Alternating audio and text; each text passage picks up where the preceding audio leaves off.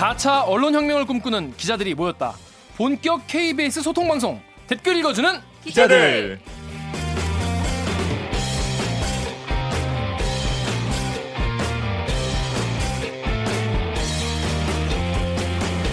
네, 본격 사내 수공업 방송이죠.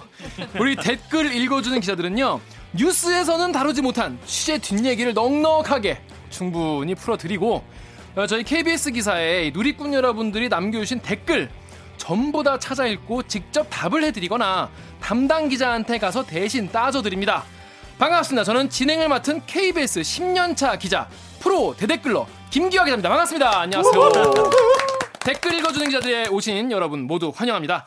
지난번에 예고를 드렸어요. 그런데 드디어 우리 댓글 읽어주는 기자들이 KBS 1라디오에 정규 편성 됐습니다. 네, 지금 뭐 이거 라디오로 듣고 계신 분들 계실 텐데 2월 3일 일요일 10시 밤 10시 첫 방송이고요. 아닌 밤중에 이런 방송 이 톤이 왜 이렇게 높냐 갑자기 밤 10시인데. 밤 10시인데 오늘 다 잔잔하잖아요. 너무 톤이 높다 이런 처음 들으시는 분들 너무 놀라지 마시고 아, 세상이 많이 변했구나. KBS에서 이런 걸. KBS가 이런 거 하는구나. 한번 들어봐 주시면 될 것 같습니다. 그래서 지금도 유튜브와 또 팟빵 등으로 방송 듣고 계신 시청자, 청취자 여러분들은 오늘도 방송 괜찮다! 괜찮다, 들을만하다 싶으시면은 좋아요와 알람 버튼 눌러서 구독도 눌러주시고요. 저희 바- 사- 방송의 생명 연장에 도움을 주시면 되겠습니다. 제가 제 보면서 제일 뭐랄까 감동받았던 댓글들은 뭐 긴 댓글 아니에요. 어, 김대용님이 눌렀다 이놈 이, 이놈들아. 봤어요 저도. 네, 네, 눌- 눌러드렸습니다. 제가. 그렇습니다. 눌렀다 이놈들아 이분 아 굉장히 감사했습니다. 먼저 저부터 소개를 드리겠습니다. 저는 아- 앞에 말씀드렸다시피 KBS 10년차 기자고요. 지금은 9시 뉴스 편집부에서 일하고 있는 김기화 기자입니다. 자, 다른 기자님들 자, 홍 기자부터 자기소개 부탁드립니다. 예, 저 원래 준비했던 멘트가 있는데 갑자기 공증팔 생각하니까 못하겠네. 또 첫 인사니까. 아, 그렇군요. 예, KBS 법조팀의 네 아직까지 강한 허리. 강한 예, 허리! 9년차 홍성 기자입니다. 반갑습니다. 아니 근데 우리 유튜브 댓글 중에서 네. 홍 기자를 저격하는 댓글이 하나 올라왔어요. 어. 꽤꽤 많이 있던데. 하나가 아니라. 주로 홍 기자를 별로 많이 안 들어해 우리 댓글러 분들이 네. 그런데 그 중에서 네 이름이 뭐지님께서 듣다 보니 갑갑해서 적습니다. 음, 경찰관이 엎드려 뻗쳐를 시키면 형법상 아무 문제가 없고 제가 들었던 미- 비유 예, 저번에. 민사로 해결해야 한다니요. 형법상 강요죄로 처벌할 수 있습니다. 형법 제324조 폭행 또는 협박으로 사람의 권리 행사를 방해하거나 의무 없는 일을 하게 한 자는 5년 이하의 징역 또는 3천만 원 이하의 벌금에 처한다. 이런 게 있는데 홍성희 기자 이렇게 말한다니 다음 주에 여러분 또 반성하셔야 할 듯 이렇게 말씀하셨어요. 아, 홍 기자 진짜 잘 좀 해, 진짜. 아, 이분의 지적 되게 감사한데 네. 이 부분 이 부분도 약간 좀 부족한 부분이 있으시네요. 아, 그러니까 뭐냐면은 한번, 네, 설명을 그때 해주세요. 설명했던 게 근데 일단 반성의 시간 삐지는 준, 준비를 해 놓고. 그러니까 혹시 어, 이러니까 일단 들어보, 들어보시고 들어보시고 네. 반성할 만한가 안 한가. 오케이, 오케이. 네. 그러니까 강요죄 아 좋은 지적이신데 강요죄는 내가 이제 경찰관이 지나간 사람한테 엎드려 뻗쳐 한다고 성립되는 게 아니라 음. 강요죄 성립 요건 중에 하나가 위력에 의해서 강요를 해야 돼요. 위력. 위력이라는 수단을 동원해야 돼요. 그 네. 위력이 뭐냐? 하나는 뭐 해악을. 해악을 고지해서 공포감을 주는 협박. 네. 협박. 또 하나는 폭행, 물리적으로. 아, 여기 형법 3, 이두 324조에 가지. 나와 있네요. 그렇죠. 폭행 또는 협박으로 네, 그 폭행과 협박 없이 그냥 구두로 말로 엎드려 뻗쳐 하, 뻗쳐 해 이걸로는 성립되지가 않는 것이죠. 않는 게 맞다. 예, 폭행이나 협박, 그러니까 해악의 고지. 네가 이거 안 하면은 너에게 어떤 불이익을 줄 거야. 그래서 공포심을 주는 정도의 해악의 고지가 없으면 어... 협박이라고 어. 성립되지 않습니다. 그게 예. 지, 지휘상이 주는 지휘가 주는 그런 심리적인 압박으로는 안 이를테면 되는 이럴 수 있죠. 건가요? 김기아 보도국장이 저한테 네. 평기자한테 네. 너 똑바로 안 하면 어떻게 어떻게 조치할 거야. 이거 협박이 될 수 있죠. 네. 근데 경찰관과 시민 사이에서는 위기관계가 없잖아요, 사실은요. 그렇죠. 오히려 시민이 이게 뭐야, 나 신, 신, 분위기에 신고할래 이럴 걸 요즘에는. 그러니까 이런 상황에서는 강요가 성립하기 어렵다. 음. 네. 음, 뭐, 뭐, 어떠, 어떻게 생각, 강, 강 기자 어떻게 생각해요? 홍 기자의 말이 맞죠. 아, 그래요? 그럼요.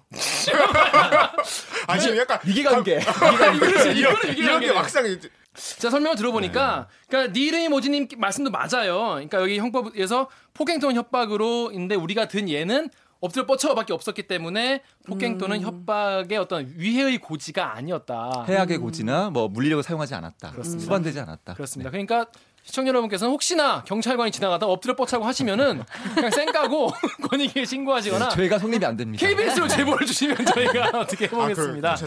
그렇습니다. 그, 어느 정도 설명이 된 것 같죠? 네. 네. 그러면 또, 강 기자. 저는 시키는 건 뭐든지 다 합니다. 그렇습니다. 보도본부 공식 노예 4년차 영등포 요정 강병수입니다. 그렇습니다. 안녕하세요. 좀 설명해 주세요. 저는 왜 이제. 사회부 사건팀에 영등포 라인이라고 있어요. 저희 그 사건 기자들은 자기가 말하는 그 권역들이 있거든요. 맞는 권역. 근데 저는 이제 영등포랑 강서 뭐 요쪽 지역 사건 사고가 많은 지역에서 열심히 뛰고 있는 기자라서 그 안에 평화를 지키겠다 이런 의미에서 영등포 요정. 평화를 지키 좀 웃어줘요 선배. 이 정도 했으면 좀 웃어야죠. 꽤 웃지. 자, 그렇습니다. 자, 다음 옥 기자. 네, 라디오니까 자신 있게 이제 얘기할 수 있을 것 같아요. 목소리 미녀, 얼굴은 더 미녀. 그렇습니다. 네, 어. 경제부 어, 8년차 기자 오규정입니다. 반갑습니다. 유튜브를 확인하세요. 궁금한 분들은 저희가 코너가 딱 하나가 있어요. 네. 기레기 판별기라고. 그러니까 내가 보도한 기사나 우리의 KBS의 보도가 아, 좀 욕먹을 만한 건지 아니면 괜찮은 건지 한번 우리가 보는 건데 자, 그럼 오늘 첫 번째 어, 순서로 기레기 판별기 시작하겠습니다. 어, 오늘의 기사는요. 조재범 성폭행 사건 관련된 기사입니다. 지금 스포츠계가 지금 뭐 성폭행 또 어, 성폭력 또 각종 그냥 폭력 문제로 떠들썩한데요. 이게 지금 갑자기 불거진 문제가 아니죠. 굉장히 오래된 문제인데 국회에서 사실 이거 관련된 법안이 막 얘기가 되고 있는데 전혀 네. 처리가 안 되고 있어요. 왜 그러냐? 지난 22일에 국회 문화체육관광위원회 전체회가 있었는데 이 중에 초반 20분이 전부 다 이 손혜원 전 더불어민주당 의원이 목포 부동산 투기 의혹 성토 발언하다가 그냥 끝나버렸어요. 음. 그러니까 당정이 또 협의를 해가지고 관련 법안을 만든다고 하는데, 그러니까 2월 임시회 임시국회 때. 그래서 이런 스포츠계에 만연한 문제를 이제는 좀 더 많은 분들이 좀 아시고 더 경각심을 가지고 관심을 가지자. 또 더 이상은 이 정쟁의 이런 어, 법안이나 문제가 좀 흐려지지 말자는 의미에서 오늘 방송에서는 이 스포츠계 폭력과 성 문제에 대- 대해서 다뤄볼까 합니다. 그래서 이 문제에 대해서 굉장히 오랫동안 굉장히 오랫동안 네. 취재하신 분이 있어요. 그러니까 오셨습니다. 스포츠계의 고인물이라고 할 수 있죠. 아주 오래 고인물. 아주 오래 고인물인데 자 그럼 정재영 기자를 박수로 맞이하겠습니다. 안녕하십니까. 정 기자님도 자기 소개 부탁드립니다. 아니, 나 아직 분위기에 적응이 좀 잘 아직 안 되는데. 아, 이거 좀 뭐, 예, 흔히 제 주변 후배들이 요즘에 나 놀리는 내용이 있습니다. 뭐죠? 마꼰기라고. 마꼰기 막공기. 뭐죠? 제가 이미 50대에 접어들었습니다. 마초의 시대를 살아온 그렇죠. 그냥 본질적 꼰대죠. 저희 뭐 나이 50대 50대에 더군다나 부장 KBS에서 하고 있으면은 뭐 자체로 꼰대죠. 그래서 마초 꼰대. 거기다 지금 25년째 기자 생활하고 있으니까 또 흔히들 주변에서 기레기까지 붙여서 마초 꼰대 기레기라고 놀리더라고요. 그래서 뭐 막꼰기라고 요즘에 주변 친구들이 얘기합니다. 안 좋은 건 다 갖고 계시네. 뭐 슬프게도 그렇네요. 근데 그래도 꼰대도 급이 있는데 지가 꼰대인지 모르는 꼰대가 제일 안 좋고요. 우리 꼰대가 아닌 건 그래도 안 거예요. 네. 그러면 일단 정재용 기자께서 어, 지금까지 취재해왔던 내용 그것이 또 제일 최근에 또 굉장히 이슈가 됐기 때문에 네. 어떤 내용인지 1분 리포트로 한번 알아보겠습니다.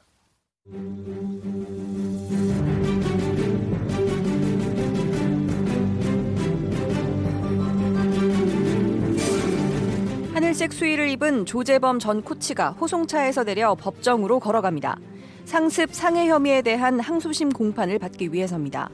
검찰은 상습 상해와 성폭력이 상관관계가 있을 수 있다며 성폭력 혐의 수사를 위해 재판부에 항소심 선고를 늦춰달라고 요청했습니다. 재판부는 받아들이지 않았습니다. 재판부는 성폭력과 폭행은 별개의 사건이라며 연관성이 있는 혐의가 있다면 그 부분에 대한 공소 사실은 철회하고 다시 1심부터 진행해야 한다는 입장을 밝혔습니다. 이에 검찰은 기존 공소 사실을 유지하기로 하고 조전 코치에게 징역 2년을 구형했습니다. 조 전 코치는 잘못된 지도 방식으로 선수들에게 상처를 준 점을 반성하고 있다고 말했지만 성폭력 혐의에 대해선 여전히 부인했습니다. 심 선수 측은 성 접촉 자체를 부인하는 조 전 코치에 대해 이해할 수 없다는 입장입니다. 심 선수에 대한 조사를 네 차례 마친 경찰은 최대한 수사를 빨리 마무리하겠다며 혐의 입증에 자신감을 내비쳤습니다. KBS 뉴스 이현준 기자를 대신해서 읽었습니다. KBS 뉴스 오규정입니다.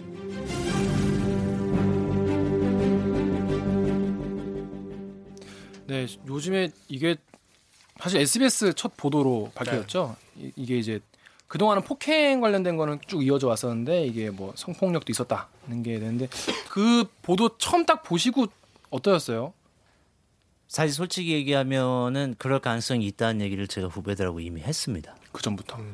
왜냐하면 저희가 이제 이 문제를 뭐 굉장히 오랫동안 취재했었는데 대부분 폭력에서 시작된 이 문제가 지속되고 합숙이라는 문제와 연관되면서 성폭력으로 이어지는 게 하나의 패턴처럼 보이더라고요. 굉장히 저희가 여러 케이스를 취재했는데 이번 그 조재범 사건처럼 요 케이스처럼 아주 어릴 때부터 거의 가족처럼 친밀하게 온 가족이 다 믿고 따르고 운동을 하면서 이제 폭력이 가해지는 거를 알고 있지만 다 용인하는 분위기가 되고 그게 합숙 훈련으로 지속적으로 이어지는 상황이 계속되다가 이게 어느 한순간에 성폭력으로 이어지는 이런 경우가 있었기 때문에 저희가 어, 이 사건도 이거 충분히 이거는 우리가 의심할 여지가 있다라는 얘기는 했었습니다. 근데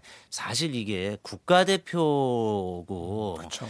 특히나 이게 스포츠에서 올림픽 금메달리스트라고 하면은 네. 진짜 뭐 대한민국 최고의 스포츠 영웅이고 그렇죠. 그다음에 또 합숙이라는 데가 뭐 밖에서 막 이루어진 것도 아니고 국가대표 선수촌이었기 때문에 설마라고 사실 생각했죠. 그리고 사실 알았다고 해도 이게 우연한 경우에 흘러나오는 경우 외에는 이게 뭐 취재를 통해서 나온다는 건 현실적으로 거의 불가능한 상황입니다. 그렇죠. 그렇기 때문에 이게 사실 나왔을 때는 아 이게 진짜였구나. 이게 내 설마 하는 의심이 진짜였구나라는 생각에 좀 덜컥했죠 가슴이. 방금 말씀하신 게 댓글 달아주신 분도 이런 말씀하시는데 홍성희 기자가 여기 인스티지에랑 엠파 댓글 좀 읽어주세요. 네, 익명이신데요. 예체능계에서 학생이 교수 고발하면 다들 용기 냈다고 할 것 같지? 현실은 제 외절에임. 당연한 관례 못 버티면 본인 멘탈이 약해서라고 치부됨. 이렇게 다음. 말씀하셨고 엠팍에서 라카제님은 심석희급의 선수도 저렇게 대우하는데 그 아래 실력의 선수들은 유유하셨습니다. 네. 그 전반적으로 그러니까 이제 인스티지의 익명님께서 하는 얘기는 누가 이렇게 나서서 이렇게 얘기하는 거를 주변에서도 약간 좀 터부시하는 그런 분위기가 있다는 것 같다는데 어, 어, 이게 어떤가요? 문화라는 게 이게 정말 공감이 되고요. 그래요. 어, 제가 직접 제 중학교 때 축구 선수 했었습니다. 네. 저희 아버님도 그래서. 저기 축구 선수 출신이시고요. 네. 저기 어우, 네. 저희 아버님은 경평 축구 평양 대표를 뛰셨던 축구 선수시고 저도 어릴 때 꿈이 축구 선수였어요. 그래서 중학교 때 저는 이 이 운동부 엘리트 운동부가 어떻게 운영되는지 너무 잘 알고 있습니다. 저뭐 제가 중학교 1학년 때 시작해서 한 1년 정도 이제 숙소에서 생활하고 하면서 네. 거의 하루도 안 쉬고 매일 맞았어요. 차라리 밤에 그냥 그 동기들이랑 자다가 그럽니다. 아 차라리 빨리 불러갖고 때리지. 자는데 새벽에 불러갖고 때리면 더 짜증나니까 빨리 깔끔하게 아, 맞고. 어, 어차피 맞을 맞고. 그냥, 잘못한 게 어. 없는데 때리는 건가요? 그냥 이유는 없어요. 그냥 그 때리는 게 굉장히 뭐 일상화돼 있는 분위기고 우리가 알아야 되는 게 지금 내가 운동을 했을 때가 1980년대예요. 근데 지금 2019년도인데 지금도 현실이 지금도 대한민국 스포츠계는 특히 엘리트 스포츠계 대한체육회가 주도하는 엘리트 스포츠계는 지금 현재도 1970년대 80년대를 살고 있는 거예요. 그러니까 우리가 2019년도를 살아가는 우리의 생각으로 지금 이 세계를 이해하려고 하면 도저히 이해가 안 되는 거야. 지금 선배 말씀하신 대로 그렇게 폭력이 있는 것으로 추정된다는 말씀이신 거예요? 그때보다는 덜해졌죠. 워낙 뭐 이제 그동안 언론에서 많은 문제 제기가 있었고 네. 이제 사회적 인식도 달라졌지만. 근데 스포츠는 마치 실미도처럼 아니 여기 있는 기자분들도 학교 다닐 때 운동부 혹시 있었어요 학교에? 있었죠. 네. 학교에 운동부 있으면 그 친구는 분명 우리 학교 학생이고 나랑 같은 반인데 나 졸업해도 아, 누군지도 몰라. 그쵸, 그쵸, 맞아요. 그쵸. 수업을 안 들어와. 안 네. 들어오죠. 네. 그러니까 내 인생하고 아무 관계가 없는 사람이 돼버리는 거 어느 순간 맞아요. 분명히 같은 학교에 있는 학생인데 네. 그것처럼 이 학생들은 마치 실미도에 사는 사람들처럼 우리 일상 세계하고 완전히 떨어져서 사는 거예요. 그러니까 그 상태로 화석처럼 1970년대 80년대 방식 그대로 금메달이 인권보다 금메달의 가치가 더 우선시되는 그런 사고 방식을 가진 코치들에게 배우고 그 금메달이 인권보다 중요하기 때문에 폭행을 하는 게 용인이 되는 거예요. 있을 수 없는 일이잖아. 지금 우리 기준으로 생각을 하면 아니 금메달은 금메달이고 사람을 그쵸. 어떻게 그렇게 네. 뭐 이거 사람을 어, 짐승처럼 때려가면서 운동한다는 게 네. 말이 됩니까? 이렇게 우리 일반 사회에 있는 사람들은 다 그렇게 생각하겠죠. 그런데 그 생각으로 지금 이 스포츠계를 이해하려고 하는 순간 이해가 안 돼. 서로 벽이 생기는 거예요. 그럼 주변에 같이 동료들도 그러면 사실 맞는 거 다 싫을 거 아니에요. 이게 얼마나 무섭냐 하면 네. 지금 이 당연한 관례 못 버티면 본인 멘탈이 약해서라고 치부된다는 말이 굉장히 정확한 얘기예요. 네. 그러니까 1970년대 초반에 체육특기자 제도가 만들어지면서 이 모든 불행이 시작됐는데 아. 체육특기자 제도라는 게 뭐냐면 학교에서 학업 성적을 0점을 받아도 운동을 잘하면 우리가 요즘에 뭐 드라마 네. 스카이 캐슬이 그렇게 유행한다는데 스카이 대학을 갈 수 있는 거야. 네. 운동만 잘하면. 맞아요. 근데 운동을 잘하려면 성적을 내야 돼요. 성적을 내려면 이겨야 돼. 무조건 네. 무조건 이겨요. 그러니까 무조건 이기는 거야. 응. 네. 아무 뭐 다른 게 없어. 근데 딱 운동을 시작해서 1년, 2년 나만 해도 운동 딱 시작하고 1년 만에 성적이 바닥으로 가세요. 왜 수업을 안 들어가니까? 네. 그런 상태로 한 2, 3년 더 지나고 고등학교 들어가고 하면은 이제는 돌아갈 수가 없는 거야. 아, 그게 좋겠다. 돌아가서 대학을 갈 방법이 없어. 이 길 외에는 딴 거 아무것도 못 해요. 그러니까 완전히 볼모처럼 매몰되는 잡 거네. 그럼 노예처럼 볼모처럼 잡히는 거지. 온 가족이. 네. 그런데 이런 분위기에서 코치가 나를 한 대 때렸다. 근데 내가 아니 난 맞아 내가 맞고 왜 운동을 하냐? 난못 하겠다. 음. 이게 우리 사회 상식으로 너무 맞는 말이죠. 그쵸. 근데 그렇게 딱 되는 순간 분위기가 싸늘해지는 거야. 어. 어, 저왜 저래? 저, 저 새끼 미쳤어? 어. 야, 이거 뭐 갑자기 새삼스럽게 왜 저 맨날 맞아. 맞으면서 했는데 그리고 동료들도. 야좀 어, 그렇게 안 하고 어떻게 이겨?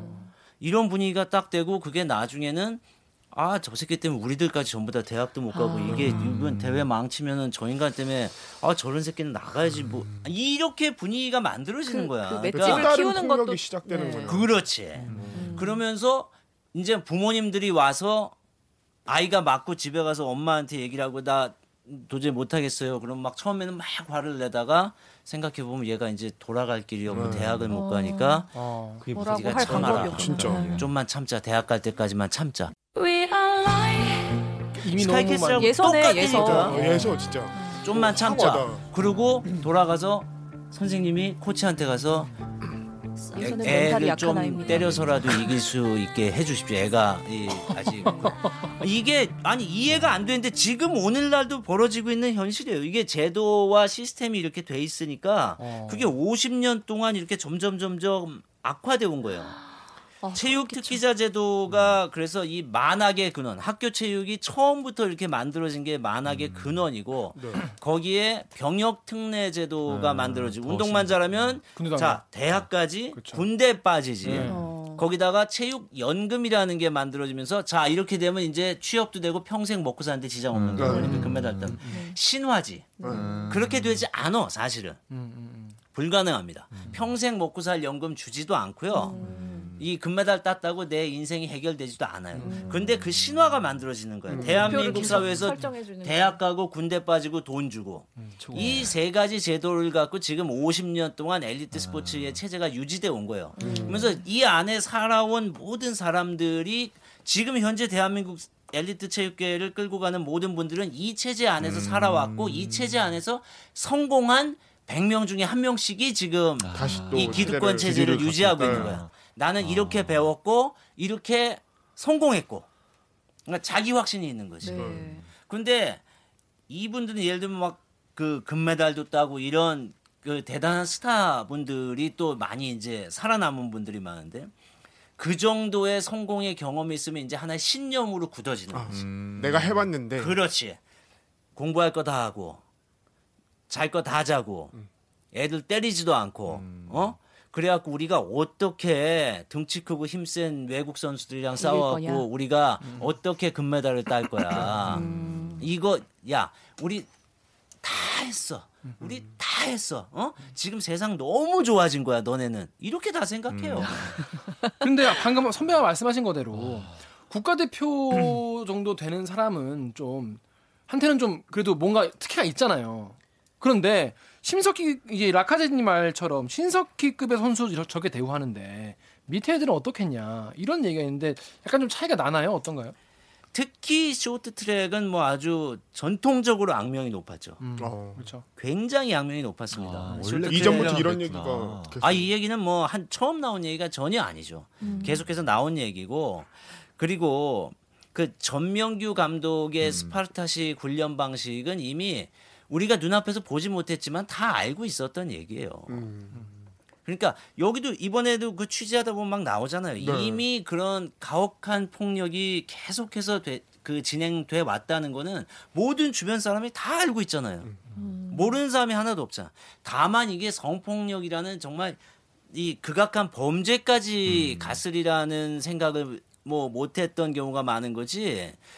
이 폭력 자체는 이미 공공연하게 행해지고 있었던 거죠. 그러니까 선배 말대로 지금 성폭력이 이번에 새로 나온 건데 그 새로운 아니 아니지만 이제 이슈가 된 건데 예, 그럼 다음 요- 다음 댓글을 우리 강명수 기자가 엠팍의 예, 네. 소혜님 거 읽- 읽어주세요. 엠팍의 소의 사랑해 님께서 남자 코치들의 여자 선수 통제 수단 중 하나로 성적인 방법을 사용한다는 이야기를 들었습니다. 이 코치 하나만의 일탈이 아니라 그쪽 업계의 관행일 수도 있다고 봅니다. 발본 세곤해야 합니다. 그럴 수가 있나요?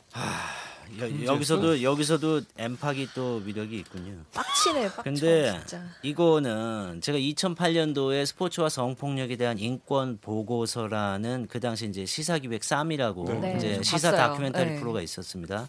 거기 제가 두 편을 한 적이 있습니다. 거기에 실제 제가 들은 증언이에요. 네. 그 감독한테 직접 들었다는 사람이 저한테 얘기를 해준 겁니다. 그 여자 선, 선수들에 대해서는 성적으로 폭력과 어떤 일단 내 여자로 만든다. 그런 이제 굉장히 요즘에 우리 이것도 우리 상식으로는 이해할 수 없는데 내 여자로 만들면 네. 여자들이 고분고분해진다. 저 그거 봤는데 네, 이런 식의 말도 안 되는 네. 사고 방식이 실제로 있었다는 그러니까 거죠. 워- 워딩 전체로는 네. 선수는 자기가 부리는 종이야. 그렇지. 육체적인 종도 될 수 있고 선수 장악은 성관계가 주 방법이다. 첫째가 그거고 둘째는 폭력이 있어야 확실하고 여자니까 성관계를 가져야 나를 따라온다. 이런 저 진술을 워딩에 했었어요. 쓰이는 단어 자체들이 이미 너무 왜곡된 사고들인데. 외국대가 미친놈이지 네, 무슨 진짜. 외국이 아니라 또라이구만. 또라이, 이게 또라이. 난 지금도 사실 살짝 이렇게 소름이 돋는데 우리가 원래는 2008년도에 이 성폭력 문제를 다루려고 한 게 아니었어요. 처음에 기획 단계에서 어. 폭력 문제를 다루려고 시작했던 겁니다. 그런데 폭력 문제를 취재하다 보니까 어느 날 도저히 아. 이 믿을 수 없는 이야기를 들은 거예요. 음. 여자 고등학교 농구부에 네.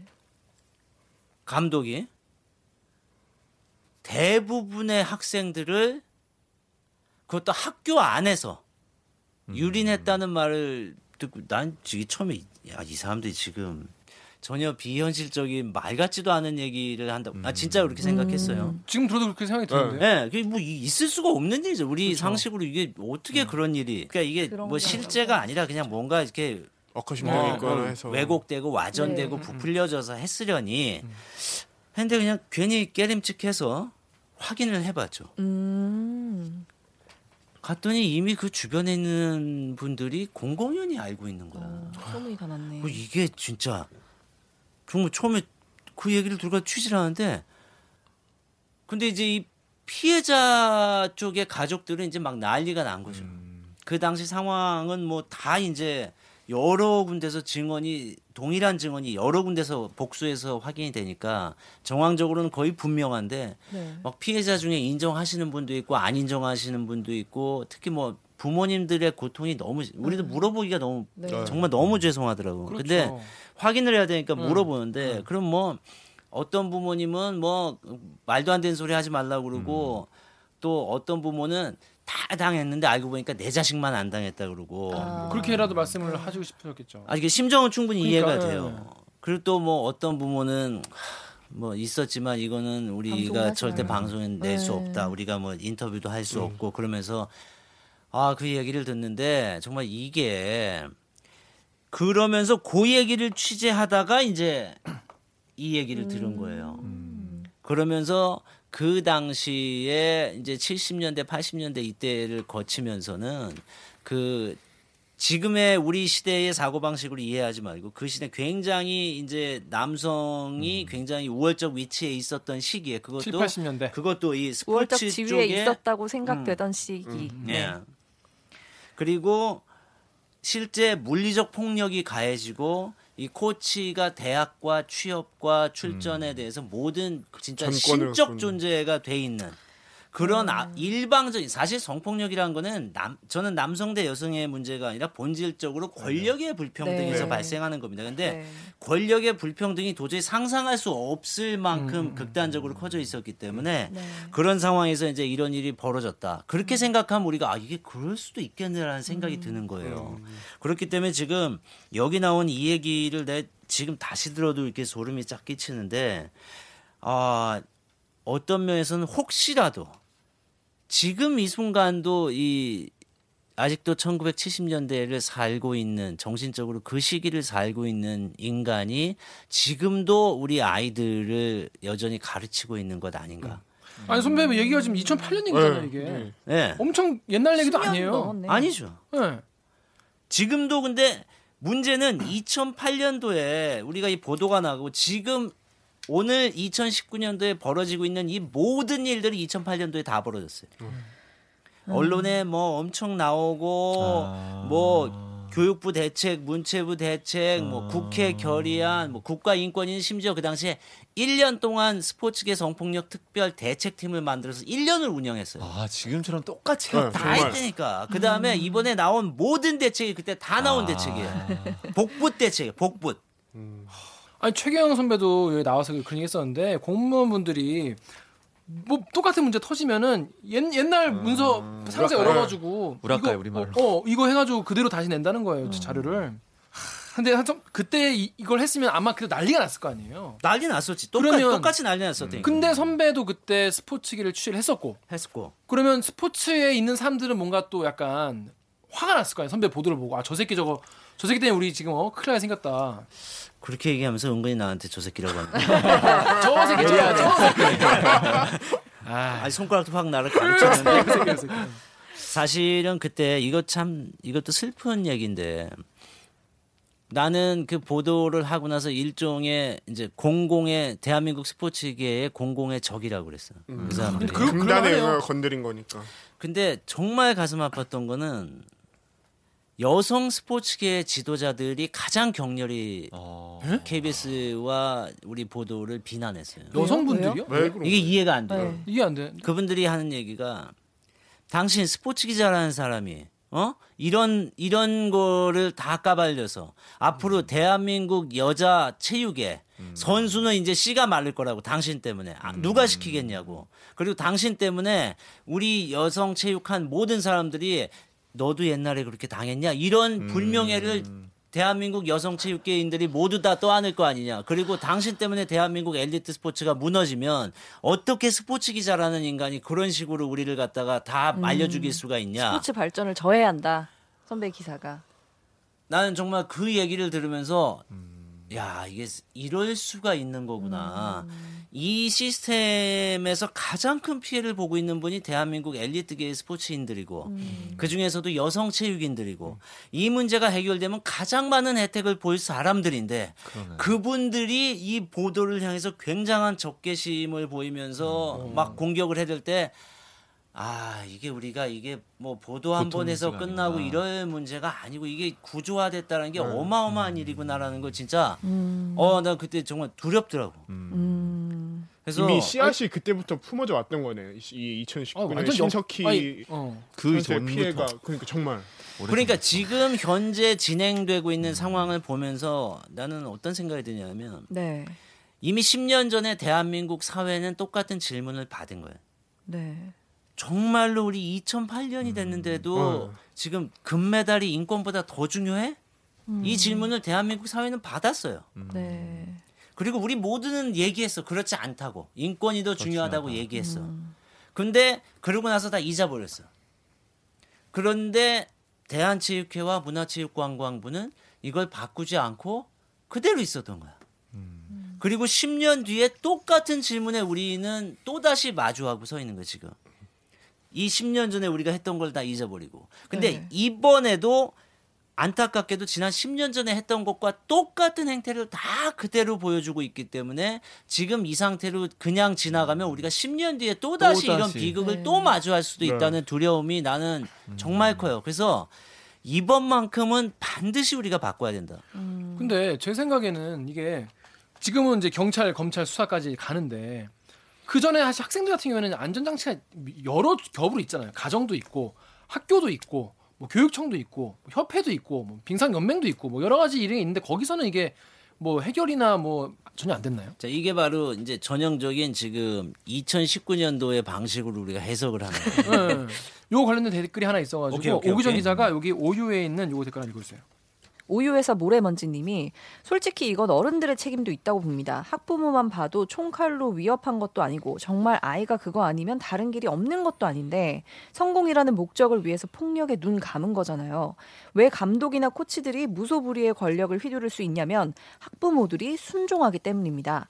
자기 애들이 어떤 꼴을 당하는지 알면서도 말이죠. 결국 어른들의 욕심이 아이들을 고통스럽게 하는 겁니다. 100% 공감합니다. 이게 아까 얘기했던 거를 정리를 다시 하자면 네. 자, 운동을 일단 시작해요. 네. 운동은 대한민국 사회는 운동을 시작 엘리트 운동부에 들어가는 순간 말이 안 되는 얘기지만 초등학교 1학년들에도 이걸 시작하는 순간 직업이 되는 거야. 프로가 되는 거야. 사실 학교에 있지만 프로인 거야. 네. 직업으로 이걸 가겠다라고 결정하지 않는 이상은 공부를 포기하고 들어가야 돼. 네. 인생을 거는 거니까. 그러니까 올인해 버린다고. 올인하는 거니까. 자, 올인을 해서 운동을 시작했고 운, 운동을 가르치는 사람도 코치요. 경기에 들어갈 수 있도록 결정해 주는 사람도 코치요. 대학 진학의 시스템도 우리처럼 일반 학생들처럼 시험을 봐서 가는 게 아닙니다. 엘리트 코치 지도자들끼리 모여서 야 그 야 그 내가 중학교에 여기 좋은 애가 있으니까 그형 형네 그 팀의 그 고등학교에 그 자리에 우리 애를 보냅시다. 어, 그럼 완전히 마음대로 하는 거예요. 어, 자기들이. 그 카르텔에서 자기들이 마음대로 하는 거예요. 아, 성적과 아무 관계 없으니까 학교 성적이나 이런 건 하나도 없이 운동 되는- 성적으로만. 하니까. 그러니까 그래서. 이 동네에서는 코치를 거스리고 그 음. 형님 동생으로 묶여 있는 이, 거기다 협회까지 이제 끼어듭니다. 전국체전 같으면 전국체전에 이겨야 그 시도 체육회가 예산을 받습니다. 네.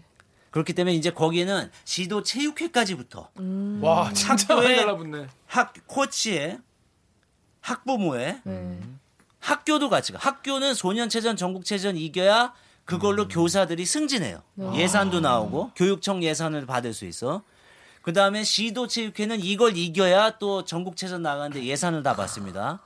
금메달을 따야 돼. 엄청난 그래야 이해관계가 또 막- 대학을 갈 수 있어요. 그러니까 이게 하나의 사회가 있는 거예요. 이 우리가 알지 못하는 거대한 그 블랙 마켓이 존재하는 거예요. 근데 이 안에서 그때 내가 들은 인터뷰가 전국체전 우승하려면 천만 원이라는 거야. 왜요? 어디였어? 어디에다 써? 100, 200, 300, 400. 어디에다 심- 줘요? 심판한테 그거 안 주고는 시작도 안 된다는 거야. 그러니까 16강, 8강, 4강 결승에 100, 200, 300, 400을 줘야 천만 원을 줘야 우승을 할 수 있다는 거예요. 기본적으로. 근데 한 코치가 너무 답답해서 자기도 애들을 대학 보내야 되니까 학부모들을 막 해갖고 돈을 100만 원인가 들고 가서 그 지방에 있던 코치였는데 서울에 와서 심판한테 그거를 잘 부탁드립니다. 그리고 식사하면서 그 그걸 꺼냈더니 심판이 딱 보더니 저쪽 팀에서 200 갖고 왔습니다. 그러더래요. 그래서 그냥 식사하고 내려왔대. 어? 근데 그리고 농구 시합하는데 5대 5잖아요. 네. 다 퇴장당해서 5대 3으로 시합했대. 와. 피눈물이 나는. 피눈물이. 피눈물이 아니, 아무것도 모르는 애들은 유- 연습 열심히 할 거 아니에요. 애들은 아무것도 모르지. 애들은 그냥 때리면 맞고 난 대학 가야 된다니까 엄마도 참으라고 그러지 선생님도 때리지 뭐 다 맞아도 이겨야 된다. 그러니까 어디 가서 얘기할 데도 없이. 아 근데 지금 선배 말을 듣는데도 막 가슴이 답이, 없, 답답한데 답이 없다. 답이 없어. 근데 그 왜 폭력 같은 것도 너무 반복되면은 어떻게 보면 그게 이게 더 이상 이제 폭력이라고 생각 안 하는 순간이 온다고 그러잖아요. 내가 아까 얘기했잖아. 그냥 음. 빨리 맞는 빨리 게. 싶다. 아니 어차피 때릴 거 빨리 딱 깔끔하게 맞고 그냥 잠이나 편하게 자자 이런 생각이 든다니까 아. 나중에. 그러니까 저기서 정말 그냥 내가 옳은 소리를 해봤자 나만 소위 말해 병신 되니까 다 조용히 하자라고 하는 순간부터 이 모든 그 악의 근원이 시작되는 느낌. 침묵의 카르텔이 그렇게 형성되는 거야. 어. 네. 그러니까 이 안에 있는 사람들은 도저히 내가 이, 이 판을 깰 수 없다. 그리고 거기에다 생각을 해봐. 성폭력에 문제가 있어갖고 공식적으로 문제가 된 사람도 다시 다 돌아온다니까. 근데 제, 저도 근데 사실 얼마 전에 저희 아래 법조니까 그 법원 도서관에서 판결을 검색할 수가 있어요. 그래서 네. 저희가 코치, 선수, 뭐 추행 이렇게 키워드 넣어서 검색을 했었는데 18년도까지만 해도 이 판결문이 한 열 몇 개가 나오더라고요. 그러니까 많이 나오는 그만큼 거 적게 나오는 거야.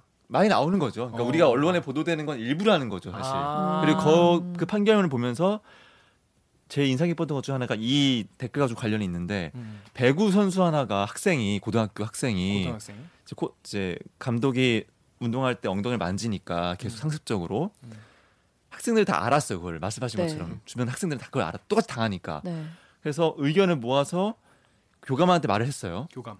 근데 그거를 교감이 이제 다 불렀지 학생들을 음. 학부모도 부르고 근데 음. 학부모들이 그 자리에서 이거를 무마하자고 말을 했더라고요 피해자 학부모. 피해자. 학부모들이 코, 어, 교감한테 그리고 같이 의견을 모아서 뜻을 모아서 항의했던 학생들도 하나 둘 떨어져 나가는 거야. 어. 카카오톡에 뭐가 오냐면은 이제 아 우리 엄마가 뭐 하지 말라고 한다라거나 음. 나 실업팀에 진학하 실업팀에 가야 되니까 안 된다. 또 이게 문제가 되면 우리 팀이 해체된다. 음. 전형적인 네. 패턴이. 이런 카톡들을 그 이 항의를 주도한 학생들에게 미안하다고 하면서 보내는 거야, 애들이. 어. 음. 그래서 떨어져 나가는 거야. 어. 어. 그러니까 그 판결문 하나만 봐도 말씀하신 게 그 18년도 판, 판결문인데 정말 똑같은 판박이 2008, 2008년에 있었던 8년에 사건이 했던, 똑같이 네. 구조적으로 벌어지고 있는 거죠. 그래서 그럼 2018년에도. 판결이 어떻게 됐어 그래서? 유죄 났죠, 그건 당연히. 어. 판결문이 나왔으니까 유죄 판결문. 유죄 판결만 검색이 되니까. 유죄 났으면 내가 볼 때는 최, 그래도- 최소한 수십 개 중 수십 개 음. 벌어진 사건 중에 일부 아주 한두 개 극소. 정도. 와. 아. 그 판결문마저도 아주 일부거 일부인 거거든요. 아, 우리가 사건을 2008년도에 취재하다가 네. 도저히 더 이상 취재 이게 취재라는 게 항상 이게 스노우볼처럼 그렇죠. 음. 하나를 취재하다 보면 처음에 이게 너무 어이가 없는 이런 네. 일이 하고 취재를 하는데 그렇게 사람들이 부정하고 부인하고 하더니 나중에 마음을 열고 얘기를 하고 나, 나서는 근데 이건 아무것도 아닌 거 아시죠? 음. 어디에 가보세요. 소름이다. 그렇게 해서 진짜로. 우리가 또 있어요? 그래서 거기 가면 또 똑같아. 그래서 나중에는 이게 너무 많아서 우리가 취재를 포기했어요. 아. 우리가 취재 와. 들어갔던 거는 다 사실이었어. 와. 갑자기 막 다 일어나니까 음. 근데 우리가 그때도 가해자를 밝힐 수 없는 이유가 일단 1번은 피해자가 원치 않아서 피해자가 자기 신원을 노출하는 거를 원치 않기 때문에 우리가 밝힐 수가 없고 법적으로도 이게 다 공소시효가 다 지난 거냐. 그때 그 당시에도 경찰에서 붙었었는데 경찰이 자기들이 법적으로 이건 해결을 못 한다고 그러더라고. 요 그러다 보니까 이 이런 패턴이 수십 번 수백 번 같은 패턴으로 벌어지다 보니까 이제 이 엘리트 스포츠계 안에 있는 사람들은 아 이게 해결할 수 없는 문제구나라고 좌절하는 거지. 그러니까 우리가 이 문제를 알고 나면 이번에 심석희 선수가 낸 용기가 얼마나 어마어마한 용기인지를 나는 기레기가 싫어요. 지금 여러분은 본격 KBS 소통 방송 댓글 읽어주는 기자들을 듣고 계십니다.